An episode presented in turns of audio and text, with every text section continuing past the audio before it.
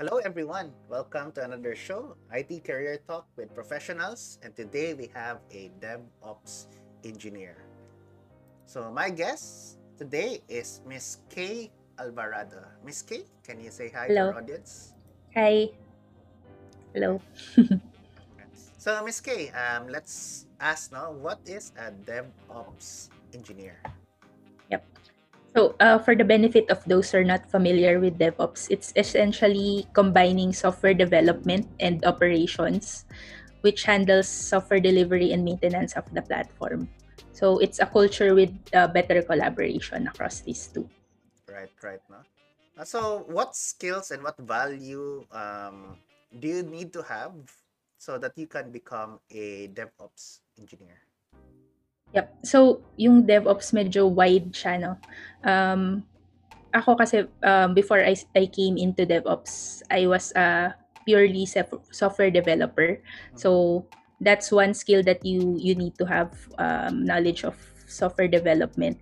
But uh, aside from that, there's also a scope uh, beyond software development, and that's um, creating pipelines to deliver the software and also maintain the platform. So, hindi lang siya nag-stop sa pag-build ng software but also yung actual delivery of the software to production. Right, right. And so, um, katanungan lang, no, uh, for our audience is, gaano ba kadalas mag-release na parang kailangan mo ng dedicated DevOps? Or is DevOps like more towards like a role lang pero pag walang walang i-release, uh, nagpo-programming ba siya? Nagsisysad ba siya? Parang um, ano yung kailangan ng anong environment nagda-drive ang DevOps? Mhm. So, yung frequency of release depends actually on on the company and how they how how frequently they want to release. Pero yung like for my current company, we adapt an agile uh, methodology. So, as much as possible, we do releases kung pag merong kahit sobrang minimal na na um, change na kailangan it, it needs to go to production, we can do a release. Tapos bukas pwede ulit. So, kahit minor change, pwede siya. And then, uh, mostly sa DevOps rin is, um, spe- uh, especially kunyari sa platform management, nakafocus yung, yung role. So, um, hindi talaga yung software yung ginagawa, but rather yung pipeline to automate yung pag-create ng, yung pag-deliver ng software. So, um, even minor things like paglipat ng files between uh, uh, server. So, gumagawa kami ng mga automation scripts that deliver that does that. So, um, minsan kahit yung simple na pag-code push mo, um, it will trigger a build na automated siya. So, yung role ng DevOps is um, hindi siya manual na gagawin mo yung mga task na yon. So, uh, gagawa ka rin ng magko-code ka rin ng pipeline that will do that for you. Right, right. Um, so since you actively build the pipeline, what Mhm. what stack, uh, you know, what code, uh, what coding areas do you still do? Um, for for us, we use Ansible for um, deployment, and we also make use of the AWS cloud. So, yung platform is maintained in AWS, tapos yung Ansible is yung mga specific task that uh, runs the script on those uh, cloud stack. Right. And um, is siguro uh, ang question that I wanna highlight is does a developer does a developer eventually end up being the DevOps or um and or parang something like uh um kung parang does the developer need to know DevOps skills uh, to be a effective developer? Um, yung traditional na na developer is not really involved with the builds, no. Pero kap um merong mga companies na um, even yung developers meron na siyang parang inextend na nila yung role to DevOps. So um, kasi ang ang mindset be, behind the DevOps culture is um, pag daw involved na yung actual na gumagawa ng software dun sa pag actual delivery. So, nakikita na niya yung actual problems ng customer. So, mas nagiging careful siya when creating code. So, iyon yung mindset dun. So, I think maganda ring skill na uh, matutunan ng developer yung yung DevOps pero not it's not a requirement for all. Pwede kang mag-focus lang sa development because there's still companies na ganun yung um, way of development nila na developer is still separate from operations. Right, right, right. So, um, let's talk about naman uh, how you entered the IT career. Um, paano mo napili ang IT? Uh, ano yung mga choices mo at the time? Were you really super passionate about IT? Uh, was this like a family decision or family influence? Um, or, you know, uh, pwedeng nakisama ka lang sa barkada ba? Ganyan. So, uh, how did you pick and why did you pick IT at the start? Mm. Ako, ever since I was a kid, I wanted to have a career in IT kasi mm. I'm I'm fascinated by a few movies that I saw when I was a kid na where they were typing code in the computer in a language na parang hard to understand. So, yun, I took up computer engineering which later on landed me a job in IT. Anong And, movie yun? Para just in case, no, kung parent ako niya, gusto medyo, ko, gusto kong, medyo, gusto kong mag-IT, baka pwede kong subconsciously i-push yung yung uh, you know, yung bata para ano ba, ah, manood ka ng movie na to, ano. Medyo luma na yung mahalata yung age. Ah, okay so, lang, okay uh, yung yung movie is um yung The Net yata yung title. It's by uh, Sandra Bullock. Hmm, so parang ano pa yun, yung parang may mga disket pa sila ginagamit. Ayun. Right. So, so napanood mo yun na, na inspire ka uh, and then mm-hmm. nag-follow ka ng IT, right? Yep. So, uh Um, and then when you joined college, was that exactly what you expected? Ayun, yung, yung college ako, hindi, nung before I entered, parang hindi ko alam kung ano yung iti-take. Kasi maraming options, di ba? Like, mm. may computer engineering, right, may computer right. science, oh, tama, tama, tama. and then may, oh, may IT. And wala rin naman sa family namin na familiar rin kung ano yung specific na iti-take kapag mm-hmm. for I, for um, for IT talaga. Mm-hmm. So, ako siguro inisip, hinanap ko lang based on definition, computer engineering na lang kasi parang uh, okay siya. Kasi maganda yung pagka, oh, magka, okay. pagka-define eh, maganda. Mm. Pero nung nung actual na nag-aaral na ako ng computer engineering engineering, I found out na hindi pala siya ganun ka-fit talaga sa mm. programming. Parang compared dun sa computer science and IT, mm. medyo minimal yung exposure ng computer engineer sa ano sa sa software development. Pero yun, um, hindi naman siya hindrance din kasi um, a lot of the things na gagawin mo sa career mo is matututunan mo talaga on when you're actually doing work. And mm. minsan, uh, kahit basta initiative mo na um, pag yun talaga interest mo, you can read about it, lalo na mara- ngayon maraming resources sa internet. So, software development, you can learn it um, on your own. Right. So, it depends and, din. And during that time, hindi mo rin naisip mag-shift or um, or parang naisip mo tapusin ko lang to muna kasi anyway alam mong kaya naman matutunan after?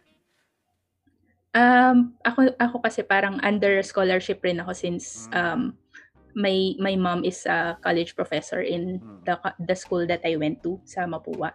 Mm. So parang ano rin siya eh. So parang mahirap rin mag-shift at that time. And yun nga, na-realize ko rin na um, I can still learn. Um, yun, medyo related pa rin naman siya. Uh, hindi siya totally different.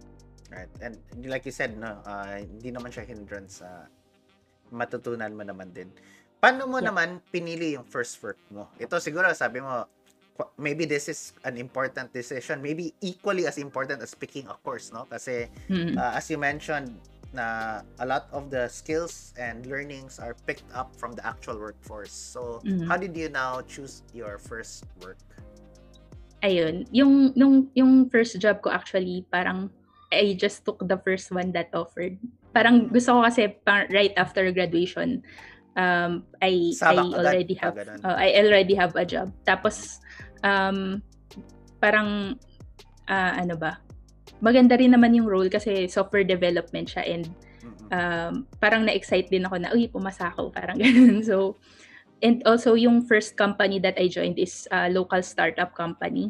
Mm. And parang uh, that trained me in a wide variety of careers. Kasi napaka-common sa startup yung you're doing multiple roles. So, yes, yes. may development, may database management, may QA, and also support. So, na-expose ako to all that car- all those uh, career paths. So, ayun. Magandang exposure din siya for starters. Right, right. No? So you got your first job now. You got these skills, no? Um, how long did you stay there, and uh, what was next for you? Um, I stayed there for two years, and um, siguro parang dun sa mga roles na na-expose ako, ang pinaka nagustuhan ko talaga yung software development. So Mm. yun din yung naging ano uh, career move ko sa next companies na pinuntahan ko. So you went to another company, but still sa in software development, right? Yep. All right. So so siguro tatanungin din lang audience, so, kailan kailan ka umabot sa DevOps part, no? Parang uh, at what what was the tipping point or parang ano yung uh, hindi naman tipping point no parang parang anong nag napaisip mo ay try ko nga sa ops side naman. Mm. Ayun, um, medyo career shift nga siya.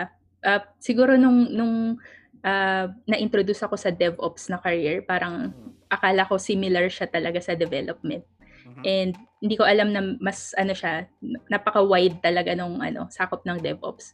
Siguro ang nag-motivate sa akin to go into DevOps kasi parang I was given an opportunity to join a company that Mhm. I've been wanting to join for a long time. And yung role na parang fit sa akin is uh, yung DevOps kasi Mm. yung culture din ng company is DevOps.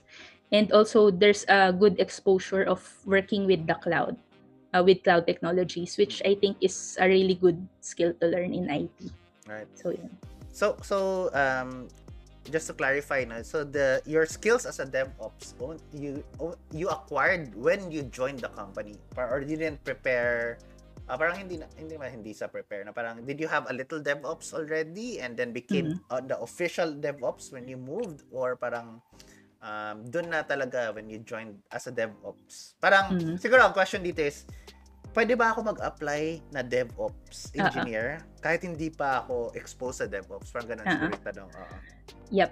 Um, actually, I think the reason I got hired because um, in my previous company, even as a software developer, I was uh, engaging myself in different automation tasks. So, Mm. marami ako, nagjo-join ako ng mga, uh, nagpa-certify rin kasi ako for Yellow Belt. Parang, uh, meron akong ginawang project na nag-automate. So, Mhm.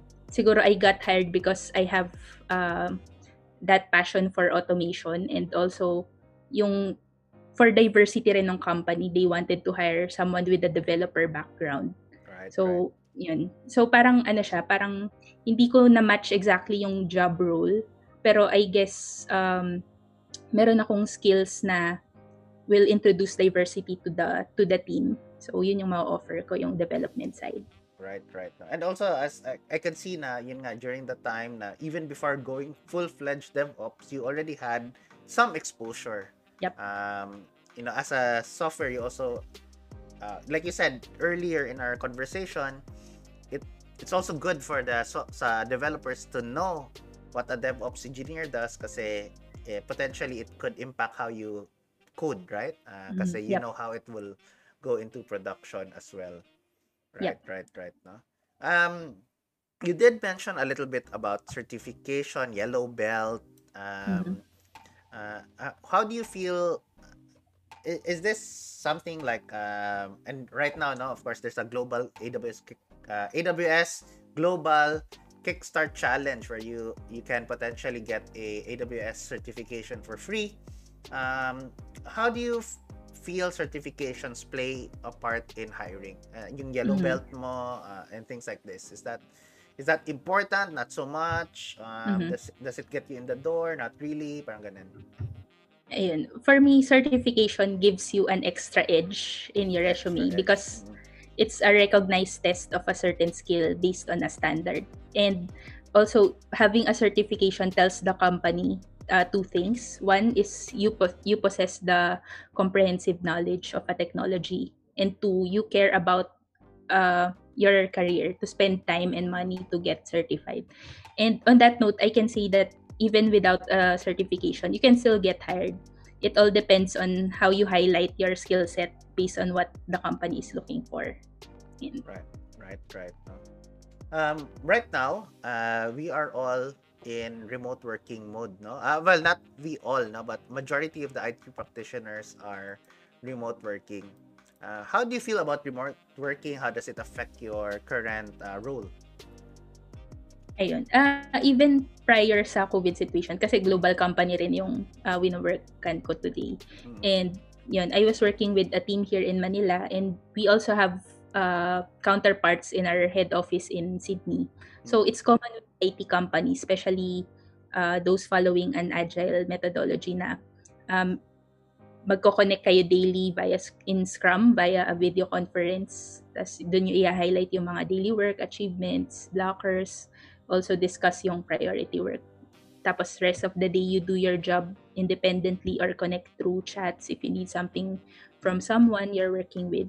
So, uh, how do I feel about it? I guess um, I've gotten used to it over the years and I don't see anything inefficient about this type of working because technology allows for that uh, required connection with your colleagues. Right, right. No. Um, would you say that though the remote working allows, yun nga, since global na, is competition also global? Um, Meaning, madami na tayong kalaban din uh, in terms of, you know, other countries also uh, vying for DevOps or IT roles. Mhm. Um, in that sense ba, parang um, how do you probably, how do you make sure that you're top of your game na hindi siya mapunta like, like other countries? Like you know other ASEAN countries are also booming in terms of IT um, you know we know I think Vietnam right now is uh, rising and uh, Vietnam and maybe Thailand they have a lot of developers rising no? Um, do, do you see that impact sa because you're also in a global company do you see that impact na parang remote working has uh, highlighted na we have to be competitive uh, globally Yep, definitely. Parang ano, um, common kasi yung parang yung mga companies o- offshore, parang pipili sila kung saan yung uh, pinakamagandang mag-hire. Mhm. Kapag kunyari mag-open up sila ng team for cheaper cost siguro, ganun. Pero I think what gives an edge to us uh, sa, sa Philippines is um, meron tayo kasing parang worker mindset na uh, we get we get our job done. So Mm. um tsaka magagaling ang mga Pinoy. parang Right, right. ayun, parang mm, parang com- uh, competitive tayo at- in nature and we we are hard workers. So, yun yung nagiging edge natin. Kahit na hindi tayo yung cheapest, we give value for for the cost that they for the for what they pay us. Right, Ganun. right, no? And um, as you mentioned, no, ito we're quite, quite competitive, we're quite valuable. Um, anything on your end naman na you're currently uh, passionate about, uh, whether it be in IT or not IT, no? Uh, how do you, like, what are the things that are on top of your uh, game at the moment? Uh, right now, I'm really passionate about yung, in, terms of sa IT, yung automation and of course yung cloud. So a lot of what I'm doing in, involves automating stuff that uh, IT people don't want to do manually. So I code stuff that will do it for me the next time uh, when something happens. Um, it will the code will handle or auto recover itself because uh, that's already in place. Mm-mm. So sometimes I also utilize the power of the cloud to do that for me. right? So it's all about automation, no, for for you, no. Um, Yep. That's really your current uh, passion, and I don't know. Uh, since a lot of automation, like you said, it's is it a, is there some sort of um unpredictability with it? Because you know, you when you're automating, uh, you are doing some assumptions that. It, if this happens, this happens, no? What Mhm. happens if it doesn't happen like that? How do you deal with that unexpected situation?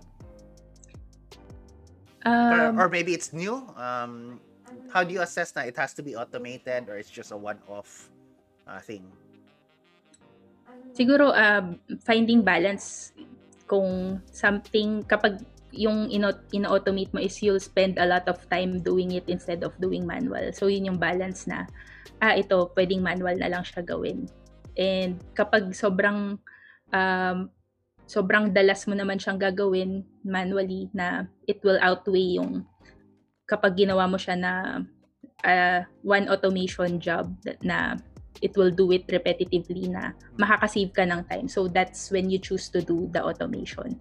And also, yun nga, yung, yung na-mention mo, Sir Rafi, yung about the unexpected na, yun, sa IT siguro dapat lagi tayong uh, mindful doon na something can always go wrong. Yung mer- meron nga 'di ba yung Murphy's law mm. that uh, what could go wrong will go wrong. So when doing code, you should always think of every possible scenario and handle that with more code to to minimize the possibility of failure.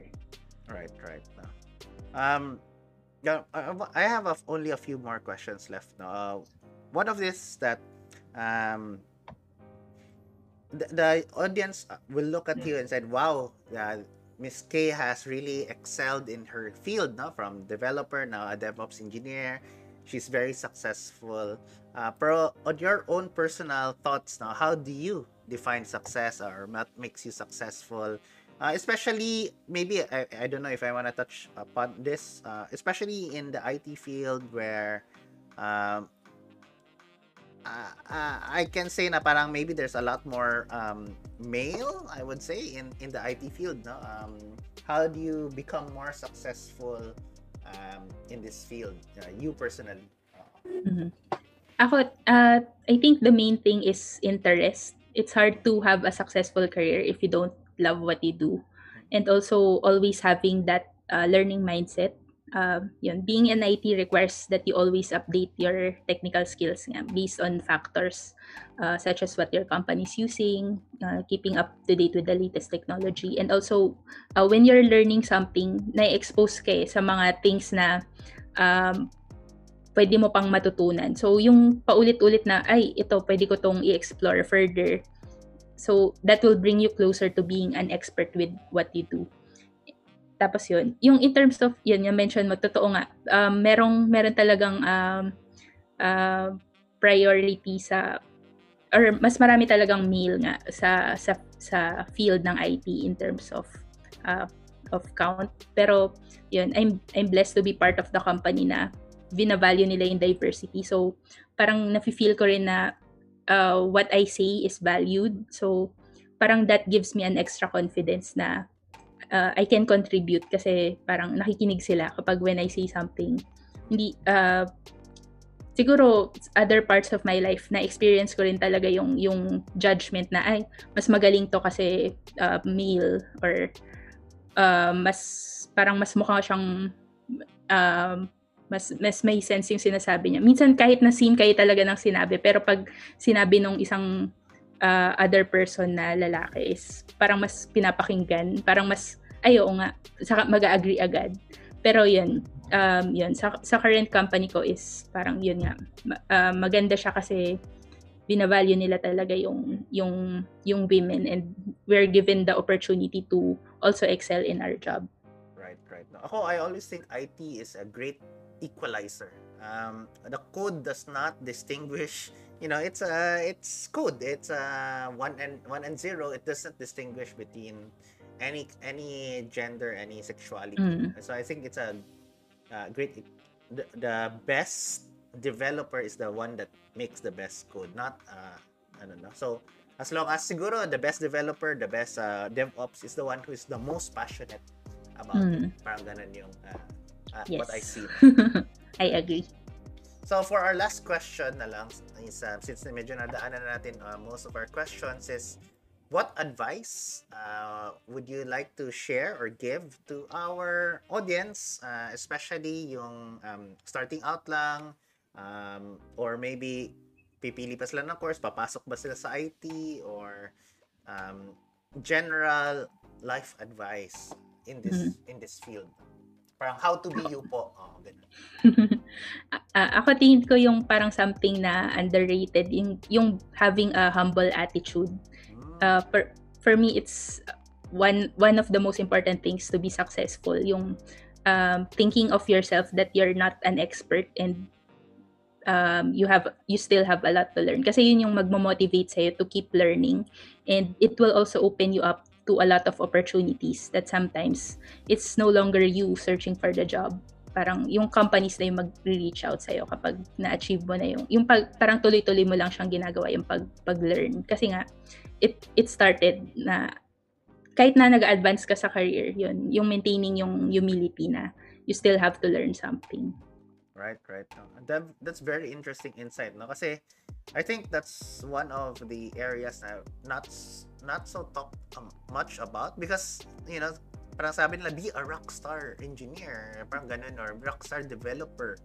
Pero as you mentioned, no, um, being humble, um, kasi pag sinabi natin rockstar, parang minsan parang mayabang pakinggan, no? Um, baka sa simula lang yun, effective, no? Uh, but being humble actually plays a uh, much longer I would say much longer value I think no? Mm. Tsaka tingin ko rin sir kasi yun yun nga pag pag humble kasi yung isang tao parang hindi nila ina-expect na pag nag-deliver parang ay ang galing niya pala parang mas na-amaze sila parang ganun. So Pa- ayun. parang, yun parang din. uh, over deliver under promise over deliver yung Parang ganun. Parang yep. What happens is that your output speaks for itself na. Parang Yep, ganun correct. mangyari right right. Yan, so that's a great exactly. great advice no? Uh, so guys uh, kung uh, audience no I hope may natutunan kayo today. Um, and if may further questions or clarifications pa kayo don't uh, feel free to reach out to me. You can link in the comment description. If you have anything uh, I'll make sure also na mabigay ko kay Miss K din yun Uh, Miss K, do you have any last ano no shout out or anything that you wanna is- say lang? Kung Wala, lang. wala naman. Ayun, yung na-mention ko rin sa'yo, Sir Rafi, uh, I, very, I very much appreciate that you're doing this for for all of us. Kasi kahit ako nung, nung college ako, hindi ko alam yung mga possible IT careers na pwedeng i-explore. So, having this series is very helpful, lalo na sa mga college students. Right, right. So thank you so much again also for appearing and that's it. Goodbye. Thank you. And of course, if you like our content audience, don't forget to hit that like subs like button, subscribe button, and notification bell. Thank you.